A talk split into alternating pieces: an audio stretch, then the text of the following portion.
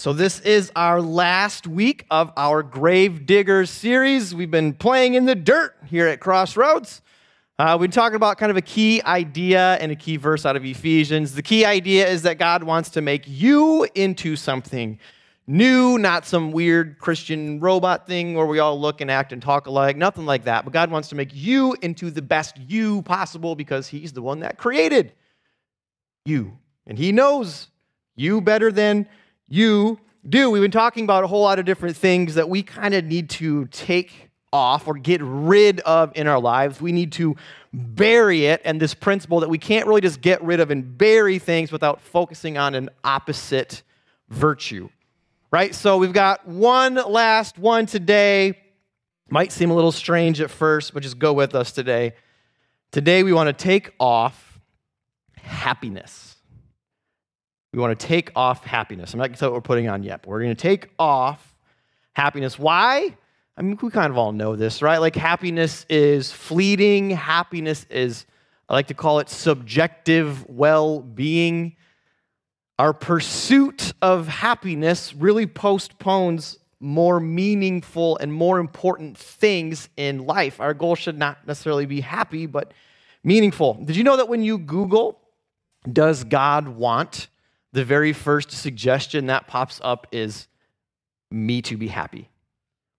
It's a question, apparently, a lot of people ask because we have this thing about us where we all just want to be happy. It's our number one pursuit. And sometimes it makes sense. Some most of the time it doesn't make sense. We just want to be happy. How many times do you hear this? Like, well, I just want them to be happy.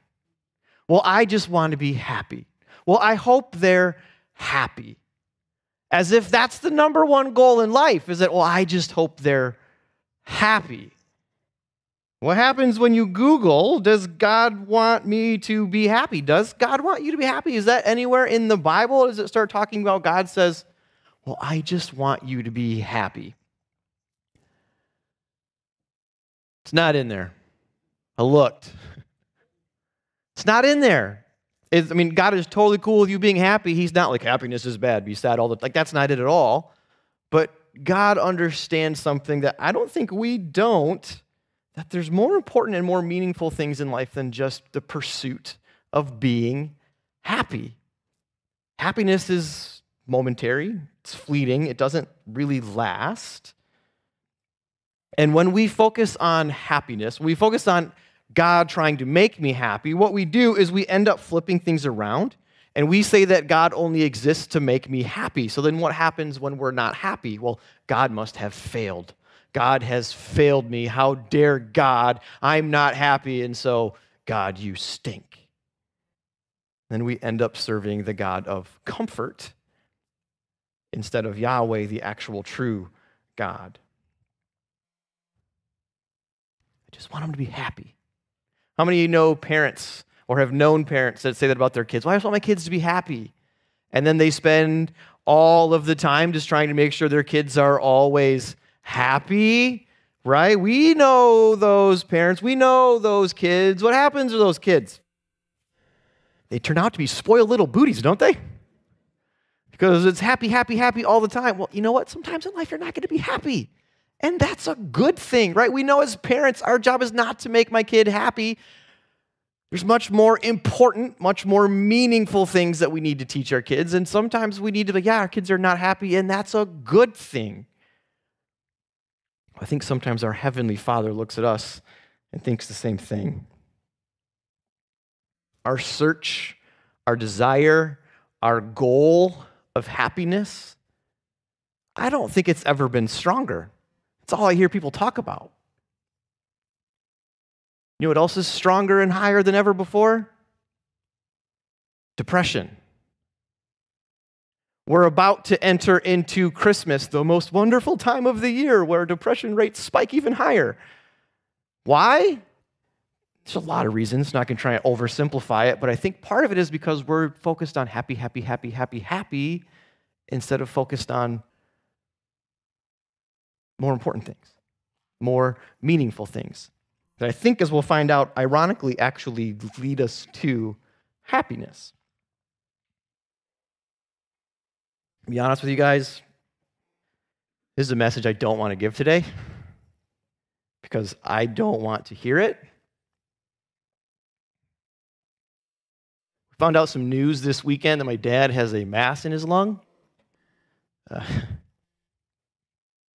so my parents are watching from a hospital right now, waiting to get some results, waiting to get some tests done. And it's scary. So I'm totally fine taking off happiness right now because there's not much of that going on. But I don't want to talk about what we're supposed to focus on instead because I, know I'm not there. I don't want to hear it. I know I probably need to.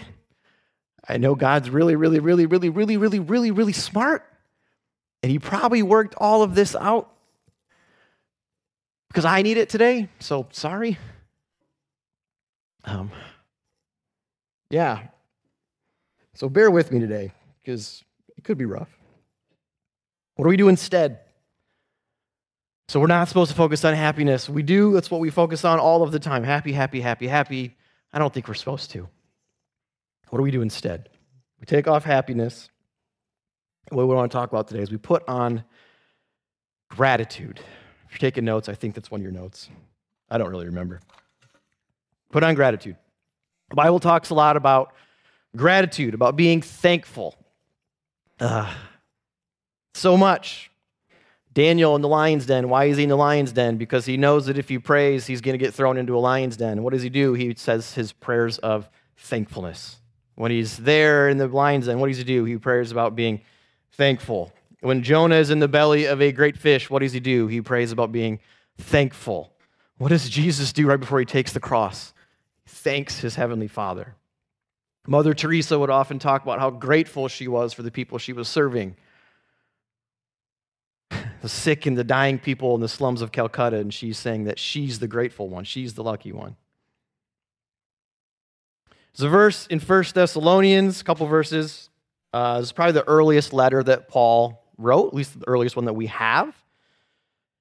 Towards the end of it, in verse in chapter five, he says this. He says, "Rejoice always, pray continually, give thanks in all circumstances, for this is God's will for you in Christ Jesus." I can do one of those things right now. Rejoice always? Yikes. Who's good at that one? Rejoice always. Pray constantly? That's hard too, right? How do you constantly pray? Well, I think we have a misunderstanding of what prayer is at times that makes it so we feel like it's impossible. To pray constantly, other translations say pray without ceasing, never stop praying, and then give thanks in all circumstances, all of them. How? I think these three things are extremely connected. And does this mean that we should never be sad? I really hope not. No, I don't think that's what it means at all. The Bible is also very clear that we're to mourn with those who mourn, weep with those who weep. One of my favorite verses, I was just talking with someone about this this week, is the verse where it just says, Jesus wept.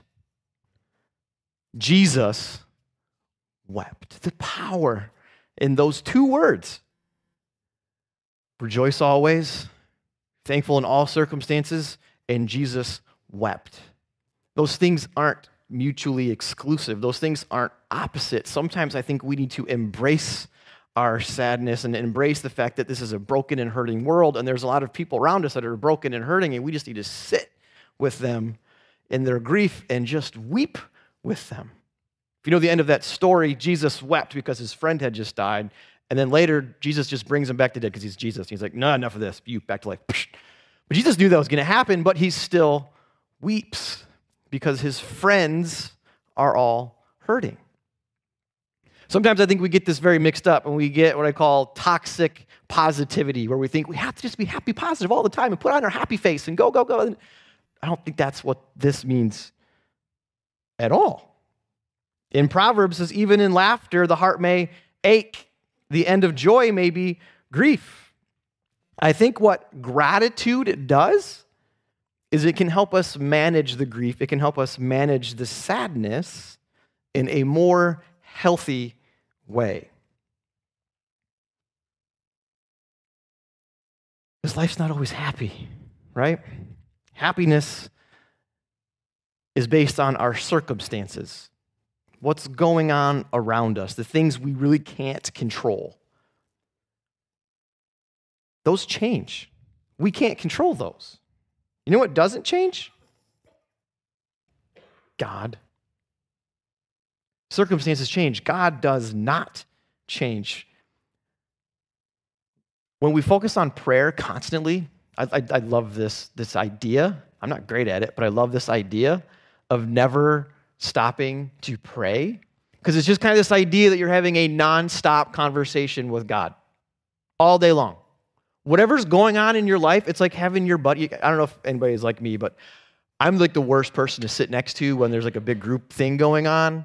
Like you don't want to sit next to me in church or like in a meeting because I'm the guy that's constantly like like being an idiot. this is terrible. That's kind of how I view prayer sometimes.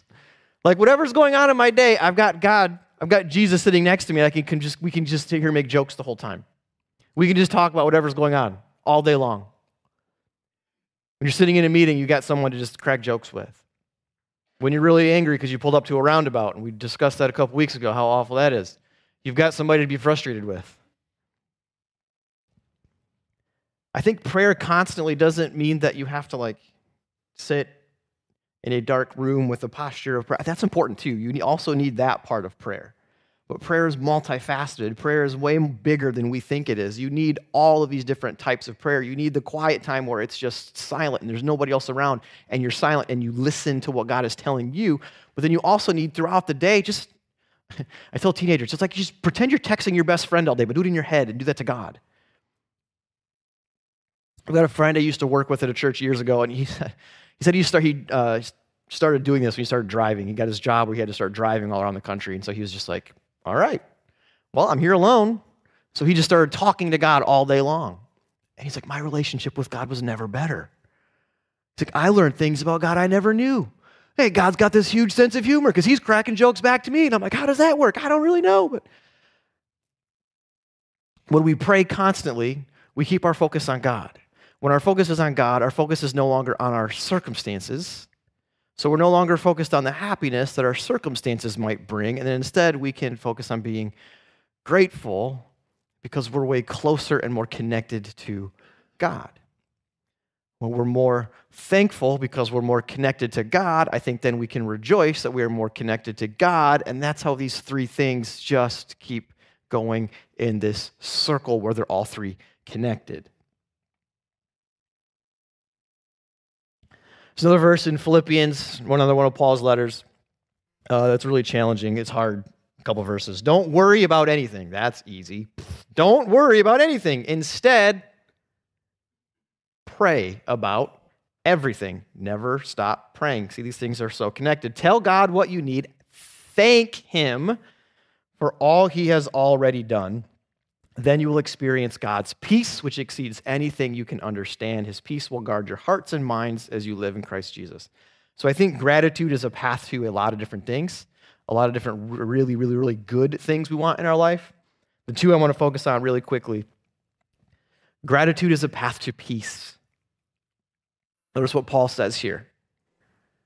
Don't worry about anything. Instead, pray about everything. When you worry, it's just a signal in your brain saying, Pray! Tell God what you need and thank Him. Thank Him. Circle that word on your note sheet. Thank Him for all He has done. Then you experience what? Help me out. Then you will experience God's. Boy, doesn't that sound great? Doesn't that sound great?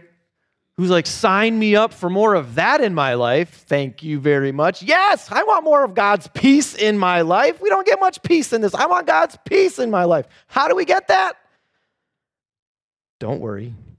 Pray in your prayers. Thank God. Gratitude is a path that leads us towards peace. We're going to skip ahead two verses. Verse 10. How I praise the Lord that you are concerned about me. I know you have always been concerned for me, but you didn't have the chance to help me. Not that I was ever in need, for I have learned how to be content with whatever I have. Content. Gratitude is also a path that leads to contentment. Something we're really bad at in November and December. contentment. This whole section of Paul's letter to the church in Philippi is really about how do we get God's peace and how do we become content. And what we see is gratitude is a huge part of it. Not an American ideal, but a gospel ideal. Contentment. We need it. We have this desire for more, more, more, more, more, more, more, more, more, stuff, stuff, stuff, stuff, stuff. That gives me status, that gives me power, that makes people like me, stuff, stuff, stuff, stuff, stuff, more, more, more, more, more. Why? Because those more, more, more, more, more brings happiness, right? You hear people say happiness can't, or uh, possessions can't bring you happiness, and people are like, have you rode a jet ski? But our goal in life is not happiness, right? Our goal in life is something bigger, something more important, something more meaningful. Gratitude helps us get there. Gratitude is a path to contentment.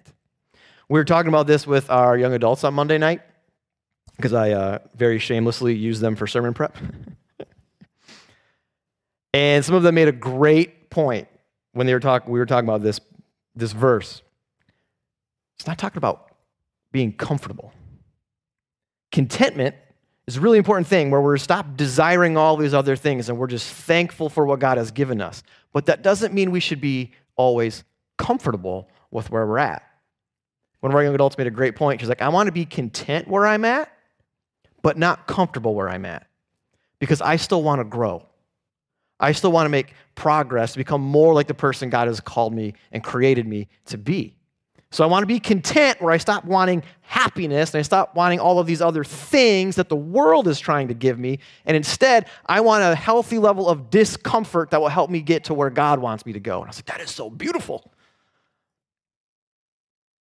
Gratitude helps us be content, not comfortable. I love that. I think contentment, if there's one key to like all of the good things we want in life, all the things that God wants for us in life, I think contentment is that key. A couple verses later, Paul says one of the most misused verses in the entire Bible, where he says, I can do all things through Christ who gives me strength, which we normally think just goes on a football jersey. Right? I can do all things. What Paul's talking about is contentment, because Paul knows how hard it is to be content in this life. So Paul's saying, it's possible because I can do all things, meaning I cannot win a football game, but I can be content. Researchers agree that gratitude has a very positive effect on our life. Dr. Robert Emmons, who is a leading gratitude researcher, on some different studies showed an overwhelming list of benefits for people that are grateful. They said people that are grateful, that say thank you all of the time, pretty much, that's how they did their test. People, they had stronger immune systems. They were less bothered by aches and pains. That seems crazy to me. Just by being grateful, my back will hurt less. They have lower blood pressure. They exercise more. They sleep longer. They're more refreshed when they do wake up. These all sound great, don't they? Higher level of positive emotions. They're more alert, alive, and awake. They have more joy, which is different than happiness. We don't have time to get into all that. More joy and pleasure, more optimism, they're more generous, more compassionate, they're more forgiving, which you learned last week is really important. They're more outgoing, they are less lonely, they are less isolated, and get this happier. Isn't that ironic? When we stop focusing on being happy, guess what we become? Happier. I don't know why that's funny. It shouldn't be, but it is. In all of his research, he says gratitude kind of does, there's like two things about gratitude. Well, what gratitude is, sorry, words are hard today. Gratitude is an affirmation of goodness. So we're just affirming the good things that are in the world. Does not mean life is perfect. It does not mean we ignore the hard things. It does not mean we ignore sadness. Once again, your homework is go watch the movie Inside Out. Great movie. We don't ignore, he says, the complaints, burdens, and hassles of life. When we ignore all of those things, that's when we get into toxic positivity where everything has to be positive all the time or else something is broken in the world. That's not what it means. But it means we identify that there is still good. The second thing is it recognizes where that goodness comes from. This is the one that gets me a little excited.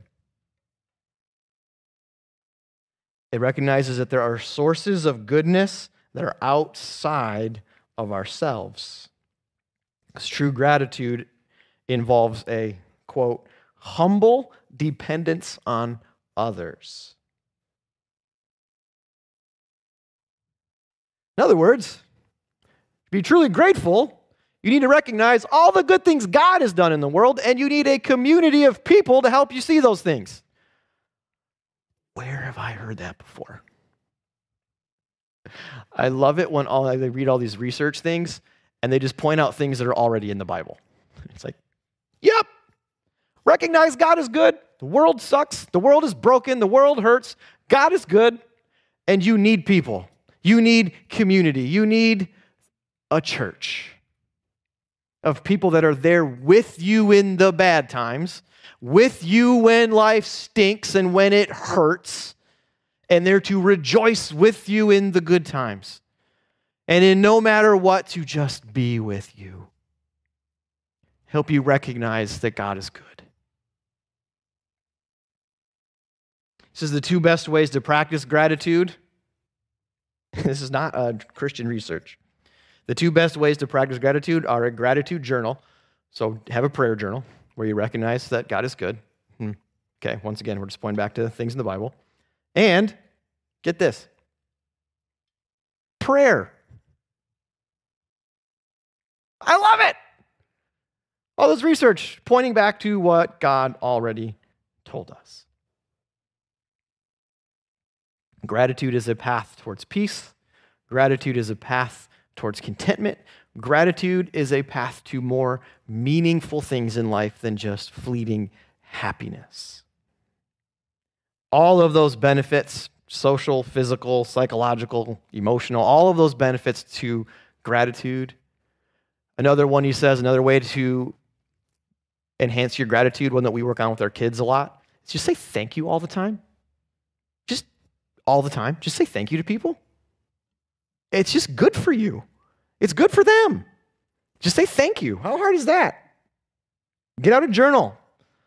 Write out some things at the end of the day. Okay, what was good today? What can I be thankful for today? Write it out. And then pray. And in your prayers, start by thanking God.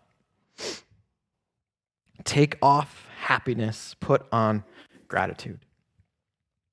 Well, as we close this series, as we wrap up Grave Diggers, we're going to end it how we started it. So, in your note sheet, there was an empty blank piece of paper. We're going to bury it. Not a blank piece of paper, because that would be pointless. That's just killing trees. That We don't want to do that. Over these last, I don't know how many weeks it's been, because I'm bad at math we talk about a lot of things we need to take off, things we need to get rid of. What we're going to do is we're going to take about four minutes. The band's going to come back out and they're going to play, uh, play 10,000 Reasons again. And you've got about four minutes between you and God. I mean, you got more than that, but you know what I mean. These next four minutes, specifically for that purpose. If you want, stand up, sing. If you want to sit and just listen to the words, spend some time in prayer, spend some time in gratitude. Spend some time listening. Because I'm convinced that there's something in your life that God's like, you need to put it in that bin today. Something you need to get rid of, something you need to bury so that you can become the you that God created you to be. There's something in your life. Maybe it's a sin struggle. Maybe it's one of the insecurities we talked about taking off. Maybe you've been so focused on happiness, you need to write that down. Maybe there's somebody you need to forgive, and because you're not, you've got this rotting pumpkin of bitterness in your soul. I don't know what it is for you, but I know there's something for you. And if we can be honest and we can be humble, we can open ourselves up to the Holy Spirit, He will reveal what it is. I want you to write it on that piece of paper, fold it all up, rip it up if you want to. I don't care. Do whatever you want with it. When we're done here today with their service as you leave, I want you to walk up, figure out a way to do it. You're all smart people. Walk up by one of these two bins and bury it. As a visual that you are done with whatever that thing is, you're going to bury it before it buries you so that you can then focus on an opposite truth and become more of the you that God created you to be. I'm going to pray, and the band is going to play 10,000 Reasons. And take this time, humbly open yourself up to God and ask Him, What is it for you? What is it for you? God, we love you. We don't deserve you. We don't deserve your love. But we are so grateful for those things. We are grateful that you are a God that cares. You are grateful that you are a God that knows each of us so intimately that you know exactly the thing today that we need to hear. God, I pray your Holy Spirit is so loud and so clear in our heads. We know exactly what step you want us to take today, exactly what thing to write down, tear up, and bury in the dirt. Speak to us today, Jesus. Amen.